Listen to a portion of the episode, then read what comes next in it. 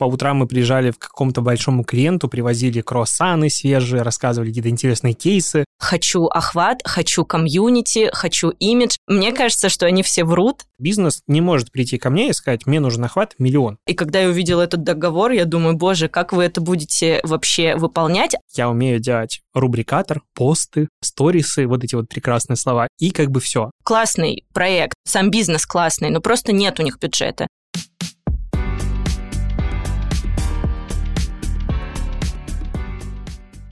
Всем привет! За микрофоном Владлена, основательница digital-агентства Wave и ведущая подкаста «Короче говоря». Это реалити-подкаст про digital, SMM эм эм и маркетинг, а это его аудиоверсия. Кстати, у подкаста со второго сезона есть еще и очень-очень-очень сильно красивая видеоверсия на ютубе. Ссылку на канал оставлю в описании к подкасту. Зайдите, посмотрите. Уверена, вам понравится. И по традиции к новостям. Что вообще новенького произошло за последнюю неделю? Ну, во-первых, мы шумно отпраздновали день рождения агентства. На вечеринке было больше ста человек. Получилось очень ярко, очень красиво. Все в блесках, все было люксово и, ну, просто невероятно шикарно. Все гости заморочились снарядами. Обязательно зайдите в сохраненный альбом Stories в профиле агентства Wave или в моем личном аккаунте. Посмотрите, как это было, потому что было, конечно, невероятно. Очень хочется повторить такую вечеринку, но следующее, к сожалению, только через год. Следующая новость. Для всех, кто забыл, в этом сезоне я пробую запустить новое направление для агентства. И одна из работающих гипотез – это пиар-направление. В одном из предыдущих выпусков я уже рассказывала о том, что нам, кажется, удалось взять одного клиента по этому направлению. Это бренд одежды, который хотел зайти к нам на комплекс из SMM, пиара и таргета, но перед Новым годом, как это часто бывает, у всех просто невероятный завал. Я думаю, что вы меня понимаете. Мы уже опытные ребята, нам все-таки 4 года, поэтому мы научены горьким опытом прошлого. Мы понимаем, что пятая точка будет гореть от всех дедлайнов, поэтому мы приняли решение не брать новых клиентов на комплекс перед праздниками, но протестировать пиар мы все-таки осмелились. На самом деле это такое первое, наверное, взрослое, взвешенное решение, потому что обычно мы всегда готовы вписаться в любой классный, интересный проект, а здесь мы под подумали и все-таки приняли решение, что декабрь у нас должен быть более-менее спокойным. Но, как я уже сказала, пиар мы все-таки решили взять на себя. Компания, которая к нам обратилась, новый бренд женской одежды, который только что запустился на рынке. Наша задача – провести качественную стильную съемку, фотографии с которой после пойдут в различные издания. Мы договариваемся на публикации с Космос, Эль, с Грация, РБК Стиль и с другими известными изданиями. Звучит круто, правда? Но я, по крайней мере, была точно в шоке, когда мы это все задумали, потому что до этого подобного опыта у нас абсолютно не было, и это совершенно какая-то другая вселенная, в которой мне лично очень интересно разбираться. Съемка уже сегодня с суперским фотографом, который работал с Vogue и с разными селебрити. При этом съемка в Москве, а я нахожусь в Томске. И на самом деле мне просто каким-то чудесным образом удалось прокурировать весь организационный процесс удаленно. Очень сильно благодарю всю свою команду, потому что без них, без тех э, людей, которые находятся в Москве, конечно, этого бы просто ничего не получилось. Короче, я держу крестики, вы тоже держите за нас крестики, и будем все вместе ждать результат. Подпишитесь на меня в Инстаграме, чтобы не пропустить итоги этой съемки. Ссылка на аккаунт в описании к подкасту. Новости на этом закончились, поэтому давайте плавно перейдем к теме выпуска. Очень часто компании, которые обращаются за SMM, ждут волшебную таблетку. Я думаю, что многие из вас с этим уже сталкивались. Большинство думают, что Инстаграм – это панацея, хотя это, конечно, абсолютно не так. Я прямо сейчас при вас Открою Bittrex, куда нам приходят заявки от потенциальных клиентов и зачитаю парочку целей, с которыми компании обращаются к нам. Итак, давайте смотреть. Последняя заявка, которая поступила вчера. Что мы здесь видим? Какая цель у клиента? Цель – повысить продажи за счет рекламы у блогеров и за счет таргета. М? Как вам эта цель? Пролистаем дальше. У следующей заявки тоже цель увеличения прямых продаж. Давайте найдем еще одну какую-нибудь, и далеко ходить не нужно, прям следующая заявка. Так и написано, цель нужен SMM, чтобы поднять продажи. Что и следовало доказать. Так выглядит почти каждая третья заявка. Всем нужны продажи. Но мало кто из клиентов понимает, что продажи зависят не только от Инстаграма, но еще и от эффективной внутренней системы самой компании. И, к сожалению, на структуру самой компании SMM-специалист, таргетолог и другие специалисты часто не могут повлиять. О том, что влияет на продажи, на какие показатели может повлиять сам SMM-специалист и как все-таки принести заветные продажи клиенту, мы поговорили с SMM-стратегом, автором блога про маркетинг Denative и сооснователем платформы для подкастов Mave Алексеем Ткачуком.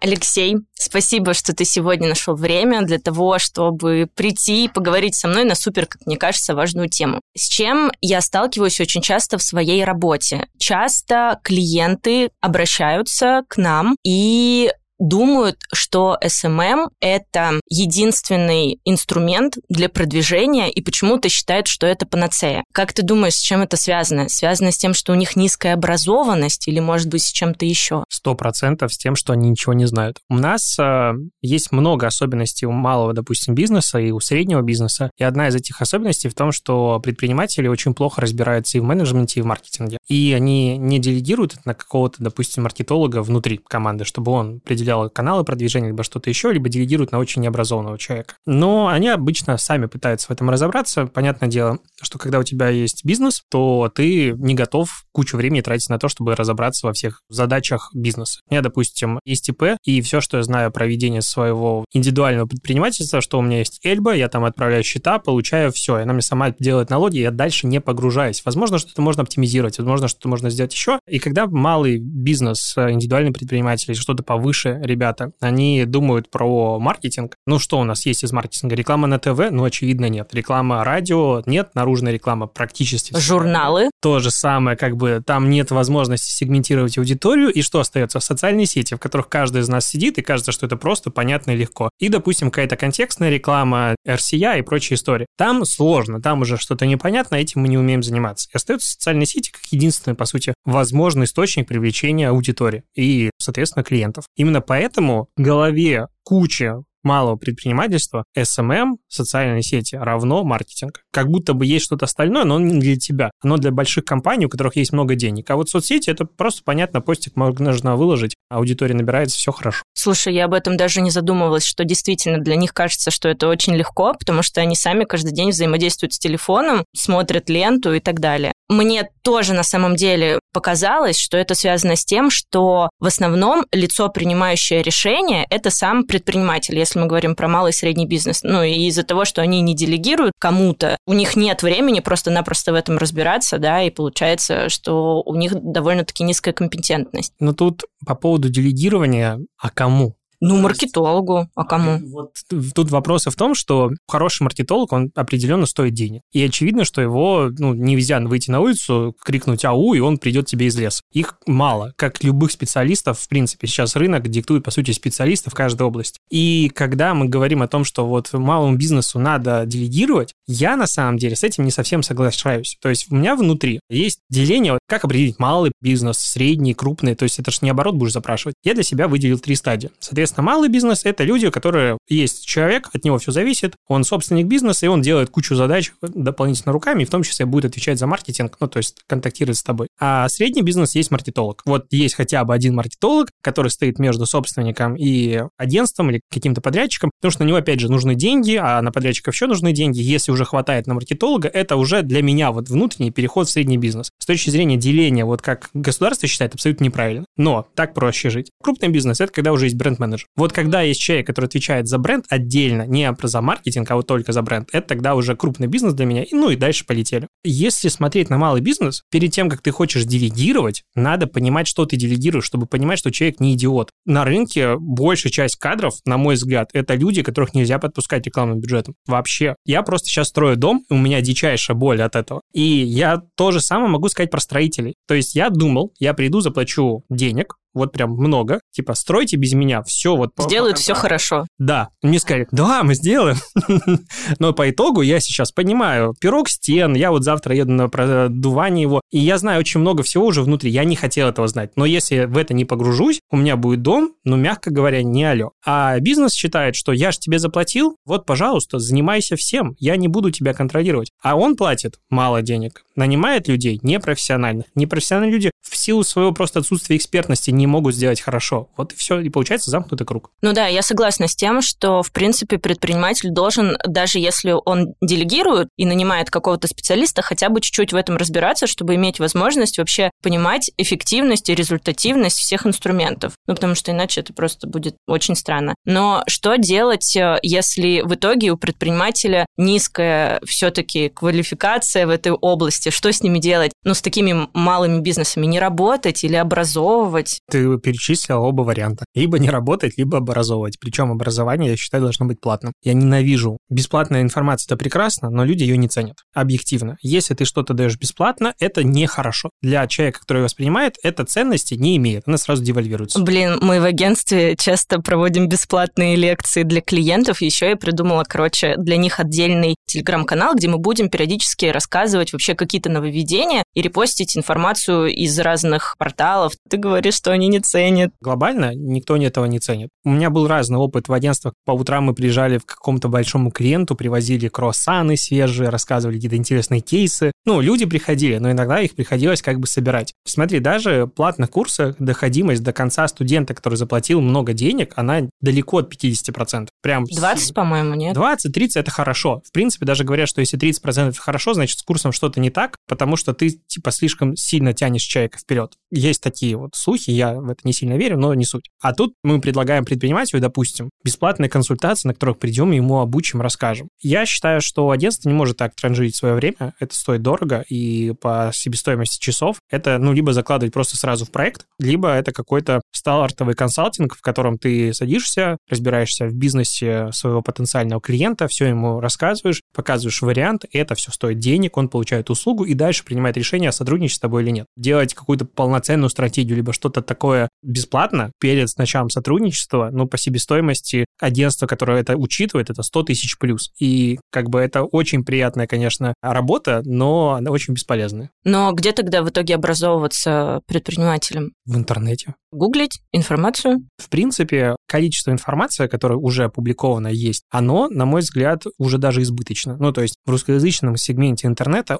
много качественной информации по маркетингу. Ну, прям тоже да искать не надо. Ты заходишь, разные блоги, в том числе мой, я надеюсь, там тебе куча всего есть. Ты просто смотришь, отвечаешь себе на какие-то вопросы стартовые формата. Что такое маркетинг? Хорошо. Угу. Как сформировать маркетинг для своей компании? Находишь эти э, рерайтные статьи, находишь там кучу определений, просто тратишь один-два вечера и понимаешь базово вообще, что там существует. Потому что когда ты приходишь к бизнесу, а он тебя смотрит со стеклянными глазами и вообще не отсекает, что такое социальные сети, что такое маркетинг и так далее. Я готов с ними общаться, но просто на платных консультациях. Вообще не вижу никакой проблемы. Но это стоит денег. Вот и все. То есть я не считаю, что если предприниматель ничего не знает, это ужасно. Это его выбор, это его бизнес, его путь. Если у него так работает, пожалуйста. Но когда он хочет от меня получить формат, а давайте пообщаемся до начала сотрудничества, нет. Есть консультация, пожалуйста. Есть дебрифинг, на котором я уже смотрю бриф, понимаю, в принципе, готов я работать с этим бизнесом или нет. Точно так же, ну, я не считаю, что вообще надо работать с каждым проектом. Хороших исполнителей намного меньше, чем хороших проектов. Ну да, это правда. И, в принципе, наверное, логично специалистам или агентствам прям чек-лист какой-то сделать, по каким параметрам они будут отбирать э, клиента для себя и, может быть, определить уровень компетенции. Ну, то есть, если, например, мы понимаем, что не хотим образовывать, ну, отсекаем. Можно образовывать, если есть деньги. Возможно, эта позиция кому-то кажется дикой. Возможно, опять же, я общался с разными региональными агентствами, потому что я много ездил лекции читать, и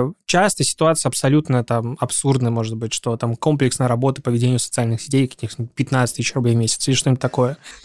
Это ситуация, в принципе, в регионе, да. Как бы, если хочешь хорошо, типа показывают, допустим, там аккаунт какого-нибудь бренда, я хочу так же, но это стоит очень дорого. И вот здесь вопросы. Если у тебя есть 10-15 тысяч рублей, возможно, лучше делать это руками, запускать просто кнопку продвигать на постах на автоматической аудитории, это будет эффективнее, чем отдавать это деньги людям, которые не разбираются так же, как и ты, но делают вид, что не разбираются, и пытаться получить тут какой-то результат. Кстати, мы вот такое делали, когда к нам обращались э, клиенты, и мы понимаем, что мы их взять не можем, но, в принципе, классный проект, сам бизнес классный, но просто нет у них бюджета, то мы собирали базу SMM-специалистов, поскольку шла речь про регион, ты, в принципе, всех знаешь, ты с ними коммуницируешь и знаешь их кейсы, поэтому как бы можешь и доверять. Собирали базу и просто отправляли этих подрядчиков, они уже сами с ними созванивались и выбирали. Я, кстати, знаю, что ты такое не любишь и не любишь советовать. У меня аж внутри аж подкинулось. Читала, по-моему, такой пост. Как бы рекомендовать можно, но очень проверенных людей, и опять же, у меня были ситуации, когда я рекомендовал реально проверенных людей, мне через несколько месяцев писали люди, которым я порекомендовал, я знаю, что этот человек работает хорошо, но, допустим, он косячит с дедлайнами. Вот прям готовьтесь к этому. Мне пишут, допустим, через три месяца, мы не можем до него дописаться. Я такой, ну прекрасно. Но это не твоя хочу. ответственность. А не могли бы вы как-то посодействовать? И вот во избежание этих ситуаций, но опять же, в меня влетает достаточно много запросов на рекомендацию. Я просто избрал путь формата «Чуваки, у меня туннельное зрение, никого не вижу, даже себя не рекомендую». Ну, иногда можно придерживаться, правда, такой позиции, но в нашей ситуации что делать? Хотелось очень сильно всем помочь. Давай перейдем к супер важному вопросу. Все-таки SMM-специалист, он может отвечать за продажи или нет? Потому что каждый раз мы сталкиваемся с тем, что клиент по итогу он хочет продажи, вот что бы он ни говорил, хочу охват, хочу комьюнити, хочу имидж. Мне кажется, что они все врут, и по итогу все все равно хотят продажи. Я считаю, что абсолютно адекватно любому бизнесу инвестировать ресурсы в любой вариант продвижения для того, чтобы увеличивать свою прибыль. Если такой цели нет, то я не сильно понимаю, зачем это вообще делать. Любое действие в маркетинге направлено на то, чтобы каким-то образом привлекать больше клиентов, повышать ценность себя, ценность своих услуг, цену услуг и что угодно в перспективе. Поэтому это нормально. У меня есть лекция про каскад целей и все остальное, но я понимаю, что немножечко в каком-то моменте перегнул, и студенты понимают мою идею о том, что ведение социальных сетей работает с маркетингом и коммуникационными целями, ну и там медиа-цели, как последний этап. Как будто бы если бизнес приходит и говорит, мне нужно повысить продажи, я хочу развивать свой аккаунт в Инстаграм, к примеру. Все, надо его посылать и говорить, что мы с ним работать не будем. Такое бывает. Я не считаю, что это корректно, бизнес тратит какое-то количество ресурсов. Эти ресурсы он заработал. Это не деньги, которые к нему упали. И он хочет за них получить себе дальнейшую выгоду. Опять же, цель любого бизнеса – зарабатывать деньги. И это нормально. SMM щик во-первых, я не уверен, что такая профессия вообще, в принципе, должна существовать. Вообще не люблю слово SMM щик, мне нравится SMM-специалист. И SMM-специалист я не уверен, что существует как э, должность вообще в каком-то адекватном мире. Это какой-то человек руки-ножницы. Но отдел, компания, что угодно, кто занимается соцсетями, конечно же, отвечать за продажи не может, но влиять на них должна. Ставить мне KPI в том, что я делаю такое-то количество продаж, значит, я должен быть партнер бизнеса. Я имею возможность влиять на отдел продаж, я имею возможность влиять на что угодно, на продукт, на ценообразование, тогда в этой ситуации в теории я могу отвечать за продажи. Я знаю ребят, которые работают за процент от продаж. Я знаю ребят разных. Я считаю, что это немножечко извращение. Если ты можешь генерировать продажи, вот буквально, то есть ты умеешь вот прям делать продажи, значит, тебе вообще нет никакого смысла подвязываться в бизнес, который говорит, я буду платить только за продажи. Потому что, во-первых, этот бизнес, скорее всего, до этого у него было несколько неудачных опытов, у него нет системы маркетинга, он не понимает, как это работает, потому что если начать у него задавать какие-то вопросы формата LTV и так далее, он этого не знает. И он не готов к, по сути, CPE-маркетингу. Он есть, он существует, никакой проблемы в этом нет. Но просто зачастую это происходит несовпадение уровня задачи, которая ставится, вот именно про работу за процент от продаж, либо что-то еще, и текущего готовности бизнеса к такому ведению. Потому что я всегда задаю вопрос, а если человек пришел купить, а у вас нет товара, или у вас сейчас нельзя забронировать место, я получаю деньги или нет? И что говорят? Люди зависают, типа, ну нет, продажи же не было. Так, так я же привел лид, который вот готов купить, я свою работу выполнил, а что я буду тебе платить за это? И у людей сразу возникает куча вопросов. И дальше учет продаж, много-много вопросов, которые, ну, физически ответить не могут. Зачастую бизнес, который действительно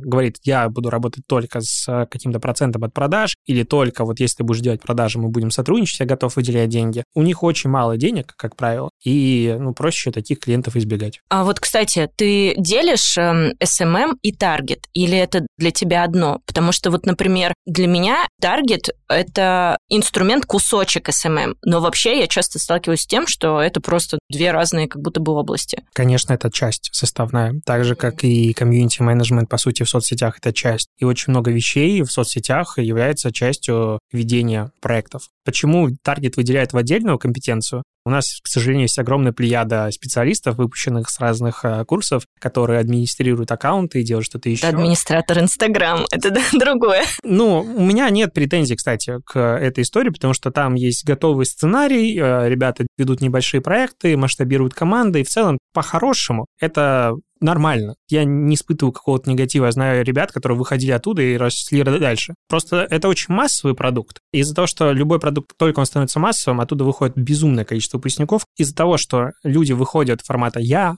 умею в SMM, я умею делать рубрикатор, посты, сторисы, вот эти вот прекрасные слова, и как бы все. Это вообще верхушка айсберга, и она находится между стратегией и, по сути, дальнейшей работой. А таргетированная реклама — это вещь, которая является 100% составной историей. И тут вопрос в том, что если ты SMM-специалист, то ты должен уметь делать и контент, и продвижение, и аналитику, и стратегию. Но так как таких людей единицы, я и считаю, что SMM-специалиста, по сути, в будущем нет. В агентстве ему нет места, на стороне клиента ему опять же нет места. Это, по сути, project менеджер То есть SMM-щик трансформируется в проекта с компетенциями в SMM, чтобы управлять командой, которая занимается соцсетями. Да, я почему вообще спросила? Потому что ты сказал про процент от продаж, и я сталкивалась сталкивалась как раз с таким именно у таргетологов. Когда они, например, работают в одной нише, мы сталкивались с э, такими компаниями, например, в нише одежды, и они в договоре прописывают энное количество денег, которые они должны принести за счет своих услуг. И когда я увидела этот договор, я думаю, боже, как вы это будете вообще выполнять, а что будет, если вы не выполните? Вот этого там не прописано. Но это история про CPA и арбитраж трафика. Опять же, арбитраж трафика все прекрасно, я его не сильно люблю, но он бывает разных видов. К примеру, обычного классического SMM менеджера предлагают оценивать с точки зрения продаж, при этом почему-то хотят еще и согласовывать его контент, чтобы нравился заказчику. При этом есть еще куча ограничений, которые вот должны делать. Ну так, подождите, вам нужны продажи? Давайте я буду отвечать за них. Оценивайте мою работу таким образом. А если вы хотите оценивать мою работу по принципу каких-то надуманных целей формата такое-то количество прироста, такое-то количество лайков, ответов на сторис, там очень много всякого бреда бывает, или там количество сторис, которые надо публиковать в день, и еще и продажи, то как бы вы говорите, что вот эта ситуация, она работоспособная, и мы хотим, чтобы ты в ней умудрялся. Ну, как бы нет, сорян. Вот я уже давно не сталкивался с такими клиентами. Реально? Вообще не в моем мире. На мой взгляд, люди, которые говорят про такие вещи, это, как правило, не самые образованные клиенты. И не самые образованные клиенты, как правило, не имеют большого бизнеса. Ну или какого-то либо успешного бизнеса. Как только бизнес становится более-менее успешным, у человека меняется мировоззрение, потому что он ходит, учится, ему советуют, у него есть какие-то помощники, у него, не знаю, есть коммерческие директоры и все остальные люди, которые умеют вести бизнес. И там выстраивают продажи. Либо это сознательное решение, ну вот как бы закрутить гайки и обязать людей сделать что-то плохое. Блин, ну мы вот прям часто сталкиваемся с достаточно крупными клиентами. Кто, например? Ну я не могу это говорить. Там, например, изначально запрос был такой, что в первый месяц мы должны получить оборот вот такой-то. Во второй месяц там x2, в третий месяц x3. И, конечно, у нас было 100-500 созвонов, и на них я говорила, нет, мы так работать не будем. По итогу мне удалось свое мнение как-то продвинуть, их маркетолог меня поддержал, потому что разговор шел именно с э, собственником бизнеса. И, в принципе, пока вроде бы все хорошо. Но вопрос в том, что ну, такое зачастую происходит. А, я хотела еще историю рассказать, с которой мы сталкивались, как раз-таки про то, что SMM-специалист не может влиять на продажи, потому что есть очень много факторов, которые от него не зависят. Например, это было года три назад, у нас был малый бизнес, цветочный салон в регионе, и, в принципе, все хорошо, мы разработали классную стратегию, очень мило общались с аудиторией, выстроили прям такую тональность общения, там, волшебство и единороги, и все очень мило. В итоге аудитория приходит из онлайна в офлайн, заходит в цветочный магазин, а с ними просто-напросто даже не здороваются. Флорист просто вообще не обращает внимания. И, конечно же, в этот момент э, единственное, что мы могли сделать, мы не могли, конечно, повлиять на обучение этого флориста тому, как нужно вообще продажи вести. Но мы как минимум можем об этом сказать самому клиенту и сказать, смотрите, вот наша работа вот до этого момента прошла успешно. А вот здесь, ну, типа косяк, и он с вашей стороны. Нужно его исправить, иначе эффективности никакой не будет. Я, короче, про то, что SMM-специалистом или SMM-агентство, может быть, и не несет прямой ответственности за продажи, но если видит, что что-то не так, то в его правах, ну и, в принципе, он просто должен сказать своему клиенту о том, что у него есть какие-то неполадки и исправить их. Да, именно поэтому, из-за того, что ты не можешь отвечать полностью за весь результат, ты не можешь отвечать за продажи. А если ты будешь отвечать за весь результат, то я не понимаю, зачем тебе клиент. Ну, делай свой бизнес тогда. Кстати, да, на самом деле. Сам становись предпринимателем, и вообще все прекрасно. А давай, наверное, перечислим, на какие метрики может влиять SMM-специалист или SMM-агентство. На много. Рост узнаваемости бренда, изменение позиционирования бренда, повышение его ценности и лояльности аудитории, изменение, в принципе, поведения аудитории, рост категории товара, то есть объяснение людям, что этот продукт появился, допустим, люди о нем раньше не знали. Это если мы говорим про какую-то часть а, маркетинговых коммуникационных целей. Медийные значения, ну там, понятное дело, на любые можно влиять, от стоимости лида до вовлеченности, до охватов и все показатели, которые могут быть оцифрованы и лежат в моем управлении, я на них могу влиять, в том числе и на reach rate, и на ER и reach и так далее и тому подобное. Но просто эти вот значения, это, по сути, косвенные признаки успешности работы на предыдущих этапах. Бизнес не может прийти ко мне и сказать, мне нужен охват миллион. Потому что первое, что я у него спрошу, зачем вам миллион охвата? Что вы хотите? Или 100 тысяч подписчиков. Да. У меня есть забавная как бы ситуация. Одна сфера бизнеса, большая в Инстаграме, есть разные бренды, их как бы все знают, и у них большие аккаунты, все красиво. И все их считают успешными, на них молятся. И так получилось, что за месяц они все по кругу пришли ко мне на консультацию подряд конкурент, и каждый говорил на предыдущего, что я хочу вот так, потому что смотри, как у них хорошо. Серьезно? А я, а я сижу, и как бы я не могу раскрывать всю информацию, очевидно, NDA, но я знаю, что у этого клиента, с которым я общался типа неделю назад, все плохо, и он показывает на это, что у них все хорошо. Вот это вот история про то, что мы смотрим на других в соцсетях, и нам кажется это успешным. И приходит потом клиент и говорит, я хочу так. А почему так? Потому что у него 100 тысяч подписчиков, он успешный, поэтому у него куча магазинов открыто. И вот как бы отсюда и рождается история про аудиторию. Ну, это как бы вообще отдельно. Главное, что здесь надо понимать, опять же, вот есть э, цели, допустим, рост узнаваемости или рост э, лояльности аудитории. Надо договориться на берегу, как мы это будем измерять, потому что я, на самом деле, с этими целями работал, типа, большую часть своей профессиональной деятельности. И ни разу нормально это не измерялось. Мы предлагаем клиенту, говорим, по каким критериям мы это будем измерять? Вот такие, вот такие есть штуки. Ну, понятное дело, там опросы. Нет, давайте по Ворстату посмотрим вхождение брендовых запросов. Ты смотришь и, ну, просто за голову хватаешься, когда тебе большой бренд приходит и говорит, мы будем измерять узнаваемость таким образом, потому что у нас нет там дополнительных какого-то количества небольшого ресурсов на то, чтобы сделать полноценный опрос и узнать до начала сотрудничества и после начала сотрудничества, как увеличилась узнаваемость. Опять же, узнаваемость есть разных видов. И вот эти вот вещи, которые, в принципе, очевидны для маркетолога, который немножечко работает в профессии, когда ты общаешься с бренд-менеджерами, такое ощущение, что очень толковые ребята. Я как вспомню тендерные процедуры э, с разными авиакомпаниями, банками, там прям все хорошо. Ну, то есть ребята четко все точно знают и не с тобой общаться на одном языке. Но иногда... Ну, например, на государственных тендерах там вообще, конечно... Я этого избегаю. Давай, наверное, вообще обсудим, как э, должна выглядеть идеальная услуга в этой области или, может быть, какие-то идеальные условия, при которых все-таки можно гарантировать продажи. Допустим, просто контент и просто SMM без продвижения, ну, это мы понимаем, что это объективно фигня. И результата от этого никакого не будет. Соответственно, для того, чтобы все-таки в конечном итоге продажи были, все должны понимать, что просто придется выделять бюджет на продвижение. По-другому в настоящее время никак. Ну, я не знаю практически... Я не сильно понимаю фразу «придется выделять», как будто бы, знаешь, заставить бизнес. А потому что многие не понимают. Тут знаешь, какой самый простой вариант идеальной услуги, которая фокусируется на продажах? Лидген с накопленным багажом знаний и опыта именно в, этой, в рамках этой компании, ну, то есть не первый месяц идет, с возможностью контроля качества отдела продаж и влияния на него, и очень плотным работой в синхроне с отделом маркетинга. То есть погружение максимально в бизнес клиента, когда ты понимаешь все ключевые показатели, когда ты понимаешь условные остатки по складу и так далее, когда вы вместе брифуетесь и понимаете планы, допустим, на неделю, на что он требуется делать фокус и все остальное. И вот в этой ситуации, ну, как бы, а в чем проблема? Ну, лидген в данном случае это и ну, прямой э, цель лид-генерация в, через трафиковые кампании, и это посевы блогеров, опять же.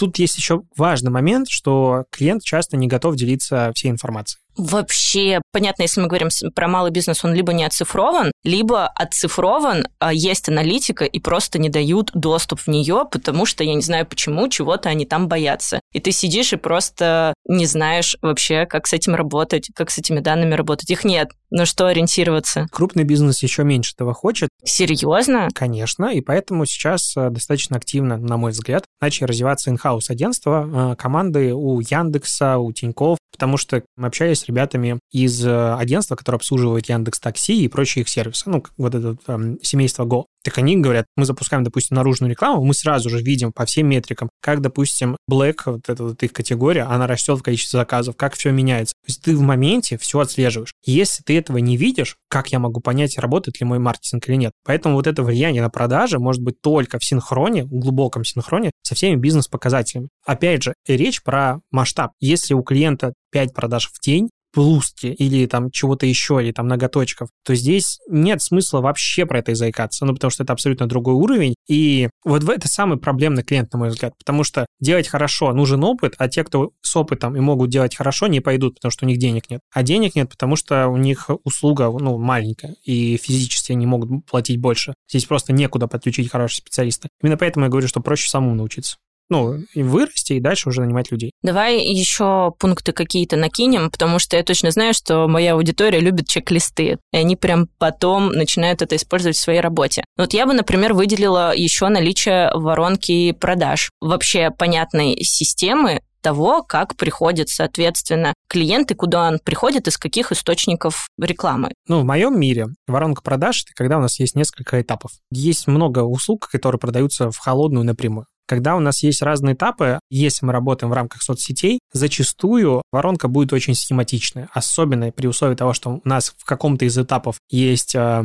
трафик в сами соцсети, ВК, Инста, ФБ и так далее. Так как мы туда аудиторию привели, а дальше мы с ней как-то работаем, мы теряем всю аналитику. И из-за этого воронки продаж полноценные, самые настоящие, они мягко говоря, не совсем наглядны. Есть варианты, как это чуть-чуть больше оцифровать, но если я веду трафик в Инстаграм профиль и потом пытаюсь с этой аудиторией как-то работать, то я теряю безумное количество данных. При этом есть много категорий, где надо на аудиторию, я ненавижу слово прогреть, но вот она должна подписаться и немножечко понять ценность каких-то услуг, товаров и так далее, и тогда она, допустим, готова лучше. Да, прогреться контентом и потом совершить какое-то действие. В этом случае воронка будет работать ну, скажем так, как сито. То есть ты не сможешь отловить все. Есть э, следующие варианты, опять же. Очень недооценивают это. Я знаю компании, у которых сидят, допустим, скауты блогерские. Они сидят и вытягивают по 20-30 блогеров, допустим, в день, отправляют им кучу по бартеру, чего-то еще, и они ведут таблицы, в которых даже и прописаны роми. Потому что есть промокоды, по которым они оценивают, сколько было стоило размещение у этого блогера. Блин, а промокоды еще работают? Мне кажется, аудитория вообще А как ты по-другому оценишь? Да, я понимаю, что по-другому это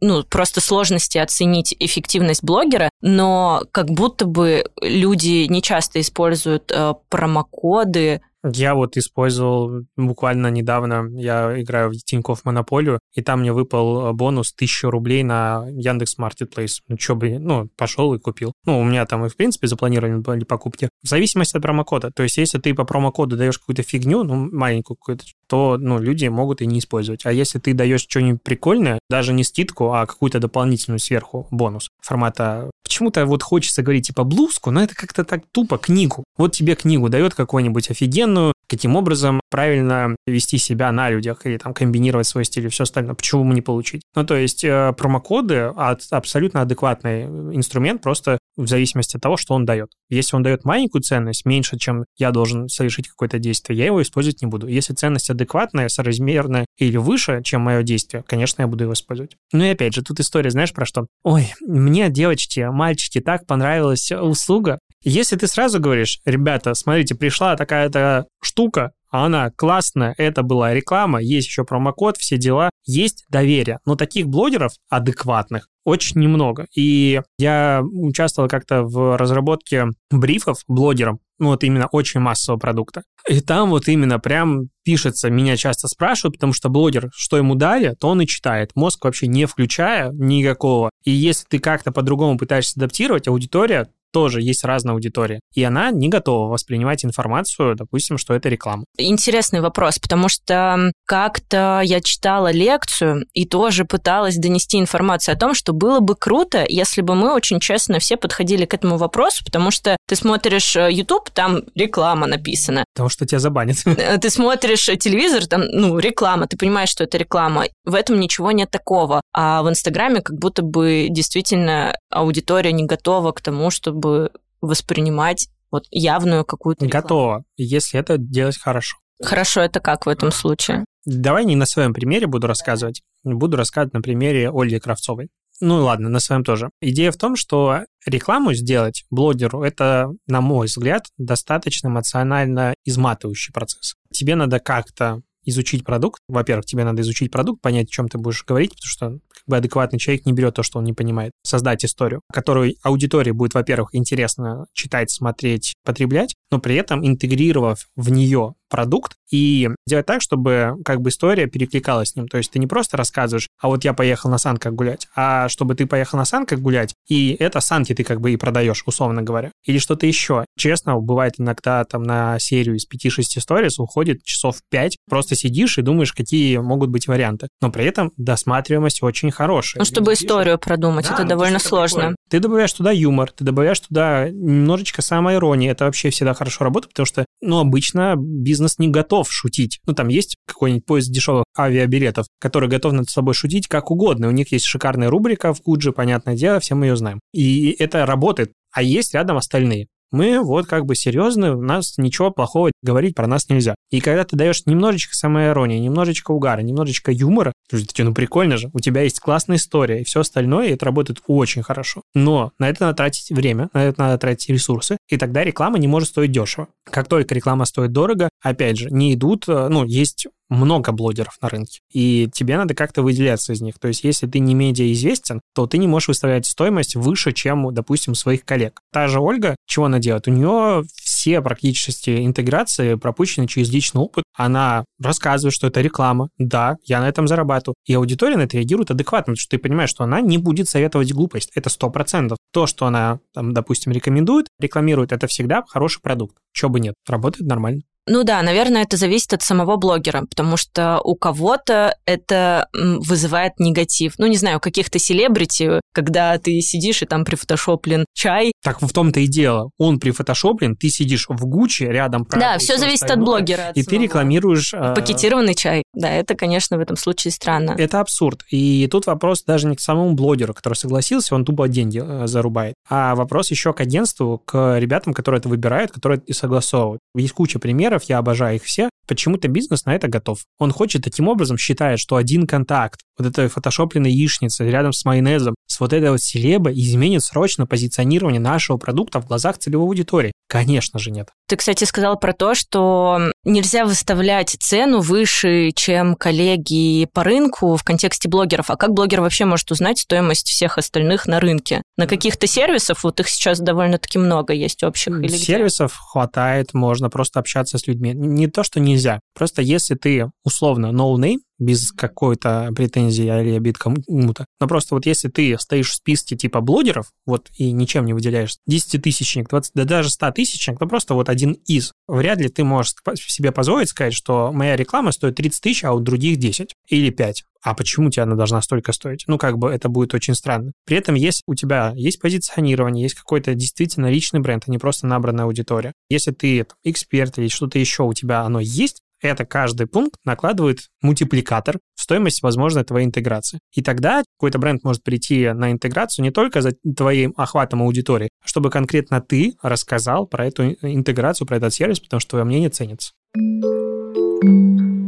Давай верну нас в вопрос про то, как должна выглядеть идеальная услуга для того, чтобы она приносила продажи. Хотела бы еще обсудить вопрос позиционирования самой компании. И, в принципе, вопрос ценности продукта и миссии, потому что вот, например, с чем мы очень часто сталкиваемся, в основном это касается, например, брендов одежды, потому что в данный момент они все абсолютно просто одинаковые, все шьют одно и то же, у всех одни и те же модели, одни и те же локации, без разницы, снято это в Москве или в каком-то регионе, все супер одинаковое. И, соответственно, когда мы говорим про продажи, в этом случае, как мне кажется, можно очень много разных инструментов использовать, делать качественный, классный контент, э, таргет настраивать, э, получать заявки, ну, пытаться получить заявки на сайте, но их как будто бы, мне кажется, не будет, потому что все на рынке в данный момент, вот, например, в этой сфере, просто однотипное. И без какой-то ценности и выделения компании на рынке, ну, вообще ничего не получится.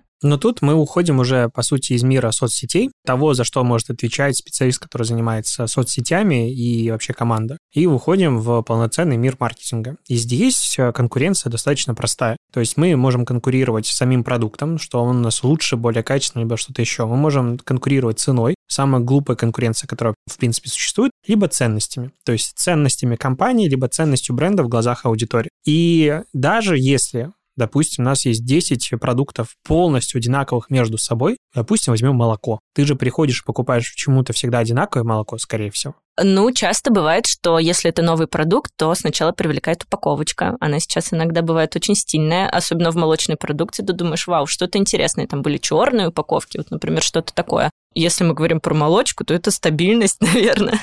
Стабильность. Ну, то есть, в принципе, мы, получается, что можем, делая хороший качественный продукт, допустим, ничем не выделяясь, платить на старте больше за своего клиента, инвестировать в это, при условии того, что он придет к нам во второй раз. Допустим, вот есть Uniqlo прекрасный же бренд, вообще восхитительный. Там не все можно покупать, но какие-нибудь там футболки, все остальное. Заходишь, залетаешь, берешь просто пачку, тебе примерять даже не надо, ты приходишь и покупаешь повторно. Он чем-то выделяется, белые футболки Uniqlo от белых футболок H&M. Для меня принципиально нет, но я пойду в первый бренд, а не во второй. Почему? Потому что я уверен в нем. Потому что я знаю, что там есть типа 10 вариантов одной и той же футболки в разных цветах. Она меня устраивает, и не хочу ничего нового искать. Мне достаточно это базовая одежда. И для меня, кстати, в голове закреплена, что лучшая базовая одежда – это Uniqlo. Ну вот именно базовая дешевая одежда – это вот оно с точки зрения качества, с точки зрения всего. А когда мы говорим про Инстаграм, для того, чтобы хоть что-то закрепить, нам нужны большие охваты. То есть поэтому, если у нас бренд ничем не выделяется, на мой взгляд, это глупо так запускать вообще. Я делаю бренд ровно, как и все остальные. Ну, допустим, оказались в такой ситуации. Значит, я должен быть громче всех остальных. Даже если по цене не отличаюсь и все остальное, значит, я должен быть тупо громче остальных, потому что тогда люди будут выбирать меня. Я тупо узнаваемый. Узнаваемый, значит, я к этому бренду ближе. Если я к этому бренду ближе, и он узнаваемый, я за него готов больше заплатить. Опять же, мы формируем каким-то образом ценность. Но нормальном мире такого не может быть. Есть просто глупые люди, у которых э, откуда-то появились деньги, и они почему-то их тратят на такое ведение бизнеса. И они пытаются, скорее всего, конкурировать ценой, постоянно делать скидки, акции. Эти скидки, акции просто девальвируют, убивают ценность, и все, и дальше ничего не покупается. Опять же, работал как-то с косметикой, вот типа созданным брендом с нуля. У них было позиционирование, что они всегда и все продают просто на селе в 50% плюс. Ну, то есть в целом у них как бы любая цена, она изначально... Сразу со скидкой? Да, но они всегда продают только на скидке. Ну а какая тут ценность бренда может быть? Хорошая на скидке не продается всегда. Либо это какая-то редкая классическая ситуация типа «Черная пятница», когда мы говорим про ценность, про вот эти все штуки, это все создано для того, чтобы повысить стоимость товара. Ну, то есть, чтобы я мог продавать что-то дороже, и чтобы аудитория могла это купить, потому что у меня сформировано, почему это стоит столько. Я, к примеру, прихожу в Томми Хильфигер, я понимаю, почему эта футболка точно, по сути, такая же, как в Uniqlo. Она будет стоить там 12 тысяч рублей, а в Uniqlo 990 рублей. Потому что есть вот это вот значочек. Стоимость бренда.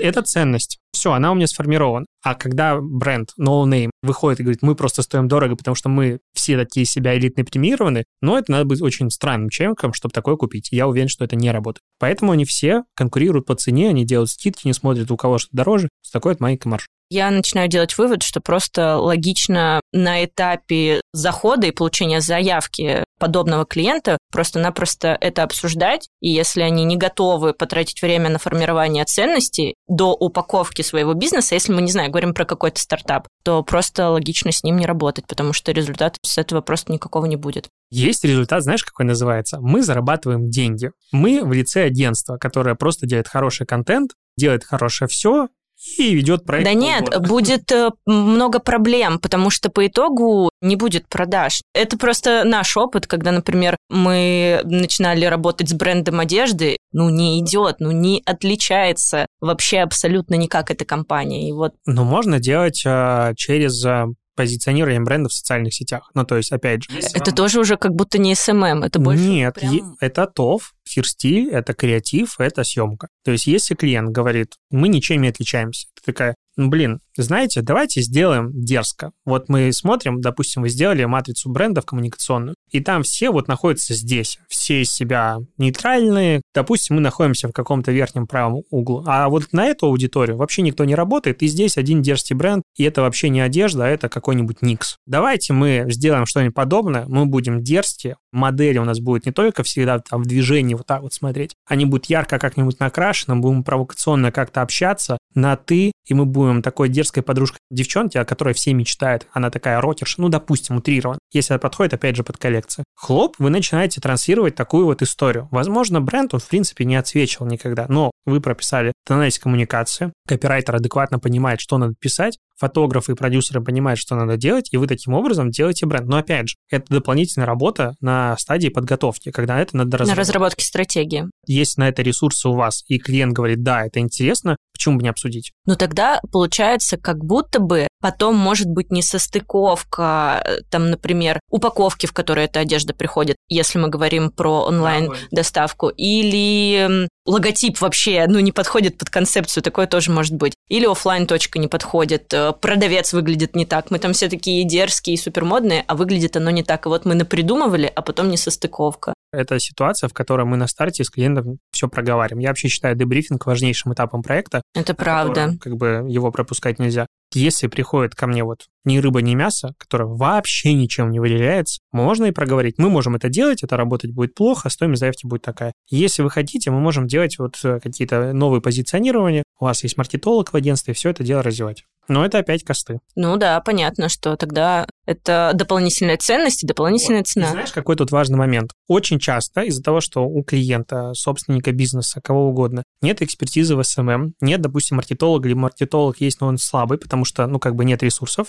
весь маркетинг перекладывается на человека, который занимается соцсетями. Да, это правда. И люди с этим не справляются, потому что у них нет компетенции. Для того, чтобы понимать вообще мир чуть большего маркетинга, чем социальные сети, надо иметь все-таки какой-то багаж знаний, опыта, и это не так просто. И поэтому часто в агентство, которое занимается соцсетями, новый бренд может прийти и пытаться делегировать эти вещи. Надо просто это замечать на старте. Типа, ребята, смотрите, вот это соцсети, вот это вы хотите вовне. Если хотите, да, мы можем, допустим, делать. Или не можем, можем посоветовать, как вы любите делать. Или не будем советовать. Ищите сами. Но это вовне. Я не считаю, что агентство должно делать все. Я видел много агентств, которые начинали, а мы еще веб-дизайн, а мы вот еще что-то. Набирали штат людей, ничего не окупалось, потому что одноразовые услуги, это сложно продавать. Но какую-то часть или там искать партнеров, которые это могут закрыть, самый лучший, на мой взгляд, вариант. И это все между собой интегрировать. И тогда клиент получает условно услугу одного окна, вы направили куда надо, разработали и пошли. Я не хочу, чтобы кому-то показалось, по моей речи, что я не люблю необразованных клиентов, это их проблема, пускай они умирают сами без нас, пойдут в яму и там умрут. Нет, надо помогать. Но просто любая помощь, когда мы говорим про два бизнеса, это время. А время — это деньги, которые надо потратить на сотрудников. Поэтому любая помощь должна быть оплачена. Вот и все, что я пытаюсь донести. Ты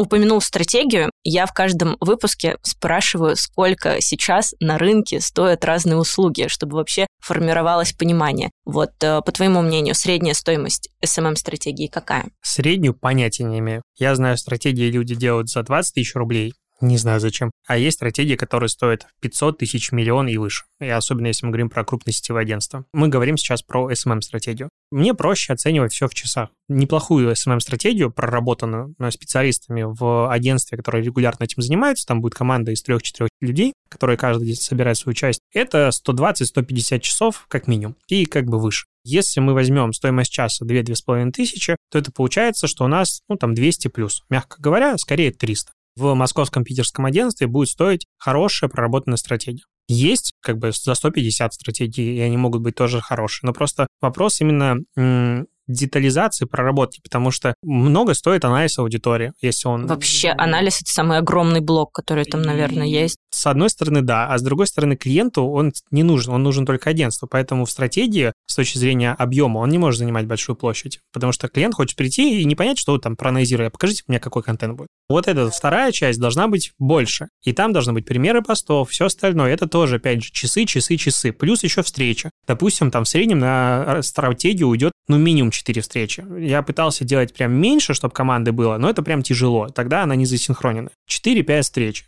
Имеешь в виду штурмы какие-то? Ну, просто статусы, что мы обсуждаем, и вот этот этап, как мы переходим к следующему, всех брифануть, допустим, стратег принес, вот у нас есть анализ аудитории, рассказал, что-то все посмотрели, пошли в рубрикатор, допустим. 4-5 встреч. На каждой, опять же, присутствует, допустим, хотя бы 4 человека. Ну, потому что у нас стратег, допустим, проект, дизайнер, копирайтер, условно. Креаторов и все остальные команды даже не берем. И... Или еще таргетолог, если вот, про блок Я Это следующее слово. Э, человек, который занимается рекламой, потому что таргетолог, скорее всего, у него компетенции не хватит. Здесь нужен руководитель, сеньор плюс инфлюенсер. Короче, много. Инфлюенсер-маркетинг хотя бы 3-4 человека стоит на встрече. У нас 4 встречи. 4 на 4 16 часов уже только на встрече, без учета дебрифинга, без учета чего-то еще. И когда ты начинаешь вот именно подсчитывать часы стратегии, там в 120 влезть, ну это прям надо, знаешь, стоять над каждым с палкой, просто бить по рукам, чтобы человек не залезал. Я люблю работать с людьми, которые, ну, классные классно работать с классными, не классно работать с неклассными. И когда человек адекватный специалист, он хочет сделать максимум, ну, то есть он хочет сделать хорошо. Он готов сидеть, изучать целевую аудиторию, он готов сидеть, э, подбирать реф и так далее, больше времени, чем у него отложено. И поэтому они всегда вылезают за рамки, допустим, 120 часов, это превращается в 150, ну и опять же, есть очень много таких моментов. И поэтому, когда ты понимаешь, что стратегия это 150 часов, команды, которая постоянно над этим работает, и что команда, которая делает стратегию, несколько человек, они в месяц могут выпустить, допустим, 2-3 стратегии, им нужны зарплаты, она не может стоить 50 тысяч рублей. Ну, либо эти люди сидят в Томске и работают за хлеб. Ну да, действительно, цены очень низкие, и поэтому, когда сравнивают там всех в регионе, региональные компании просто-напросто не понимают,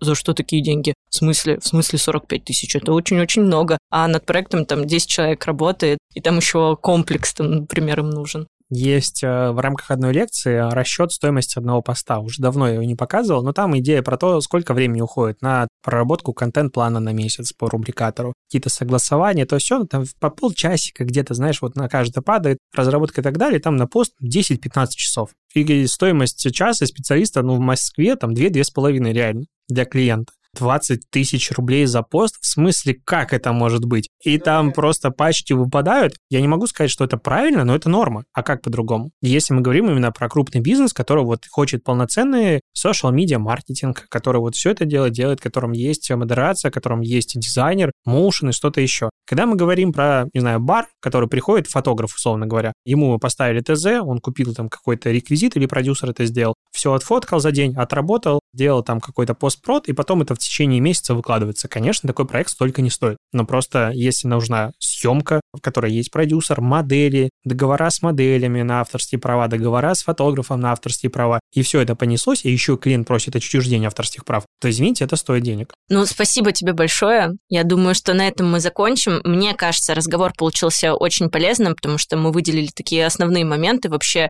что зависит от SMM-специалиста, от SMM-агентства, что влияет на продажи. И думаю, что выпуск будет полезен и предпринимателям в том числе, потому что было бы неплохо, если подкаст будет их чуть-чуть образовывать. Я всегда считаю, что подкасты должны развлекать. А, а мой образовывает. Это хорошо. Получается, что для того, чтобы услуга по SMM была выполнена качественно и клиент получил продажи, должны совпасть несколько факторов. Давайте проговорим каждый из них.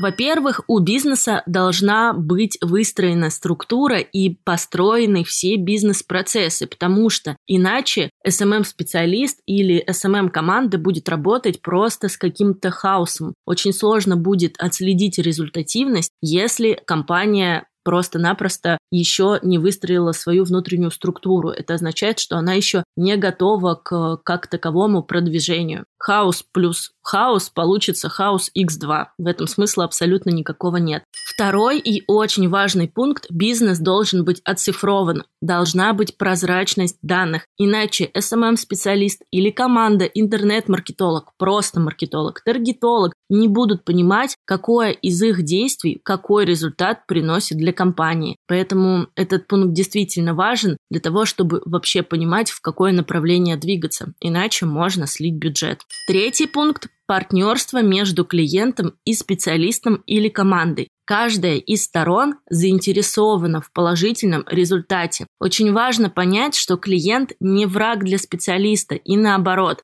Мне просто иногда кажется, что многие заведомо относятся к клиенту как к врагу, который хочет зажать в неудобных условиях, что-то отжать. Но на самом деле в этот момент вы находитесь в позиции вин-вин. Клиент нуждается в специалисте, а вы в клиенте. Вы вместе работаете на общий результат, и каждая из сторон должна быть заинтересована в том, чтобы к этому результату прийти быстрее. Следующий пункт – это желание клиента образовываться в сфере. Очень важный пункт, и мы на него делаем большой акцент. Именно поэтому проводим разные лекции, делаем телеграм-каналы и планируем сделать рассылку для того, чтобы наши клиенты всегда были в теме последних digital новостей. И последнее, специалист тоже должен иметь желание погружаться в особенности сферы бизнеса клиента. Каждый бизнес разный, у каждого есть свои особенности, и даже если вы уже работали с этой нишей, то новый клиент может отличаться от предыдущих. Если учесть все эти пункты при хорошем бюджете, клиент будет доволен, вы будете счастливы, нервные клетки сохранены, а качественный и эффективный кейс будет готов. На этом все. Напишите, как вообще вам выпуск, если честно. А мы с вами здесь говорим только честно. Я немного волновалась на записи, поэтому буду рада любой вашей оценке и любому комментарию. И не забудьте подписаться на подкаст, поставить колокольчик на YouTube, чтобы не пропускать выпуски каждую неделю. Ссылку на меня, на Алексея, на платформу для подкастов Mave, на его блог The Native и на мое агентство Wave, как всегда, оставлю в описании к подкасту. Увидимся через неделю. Пока!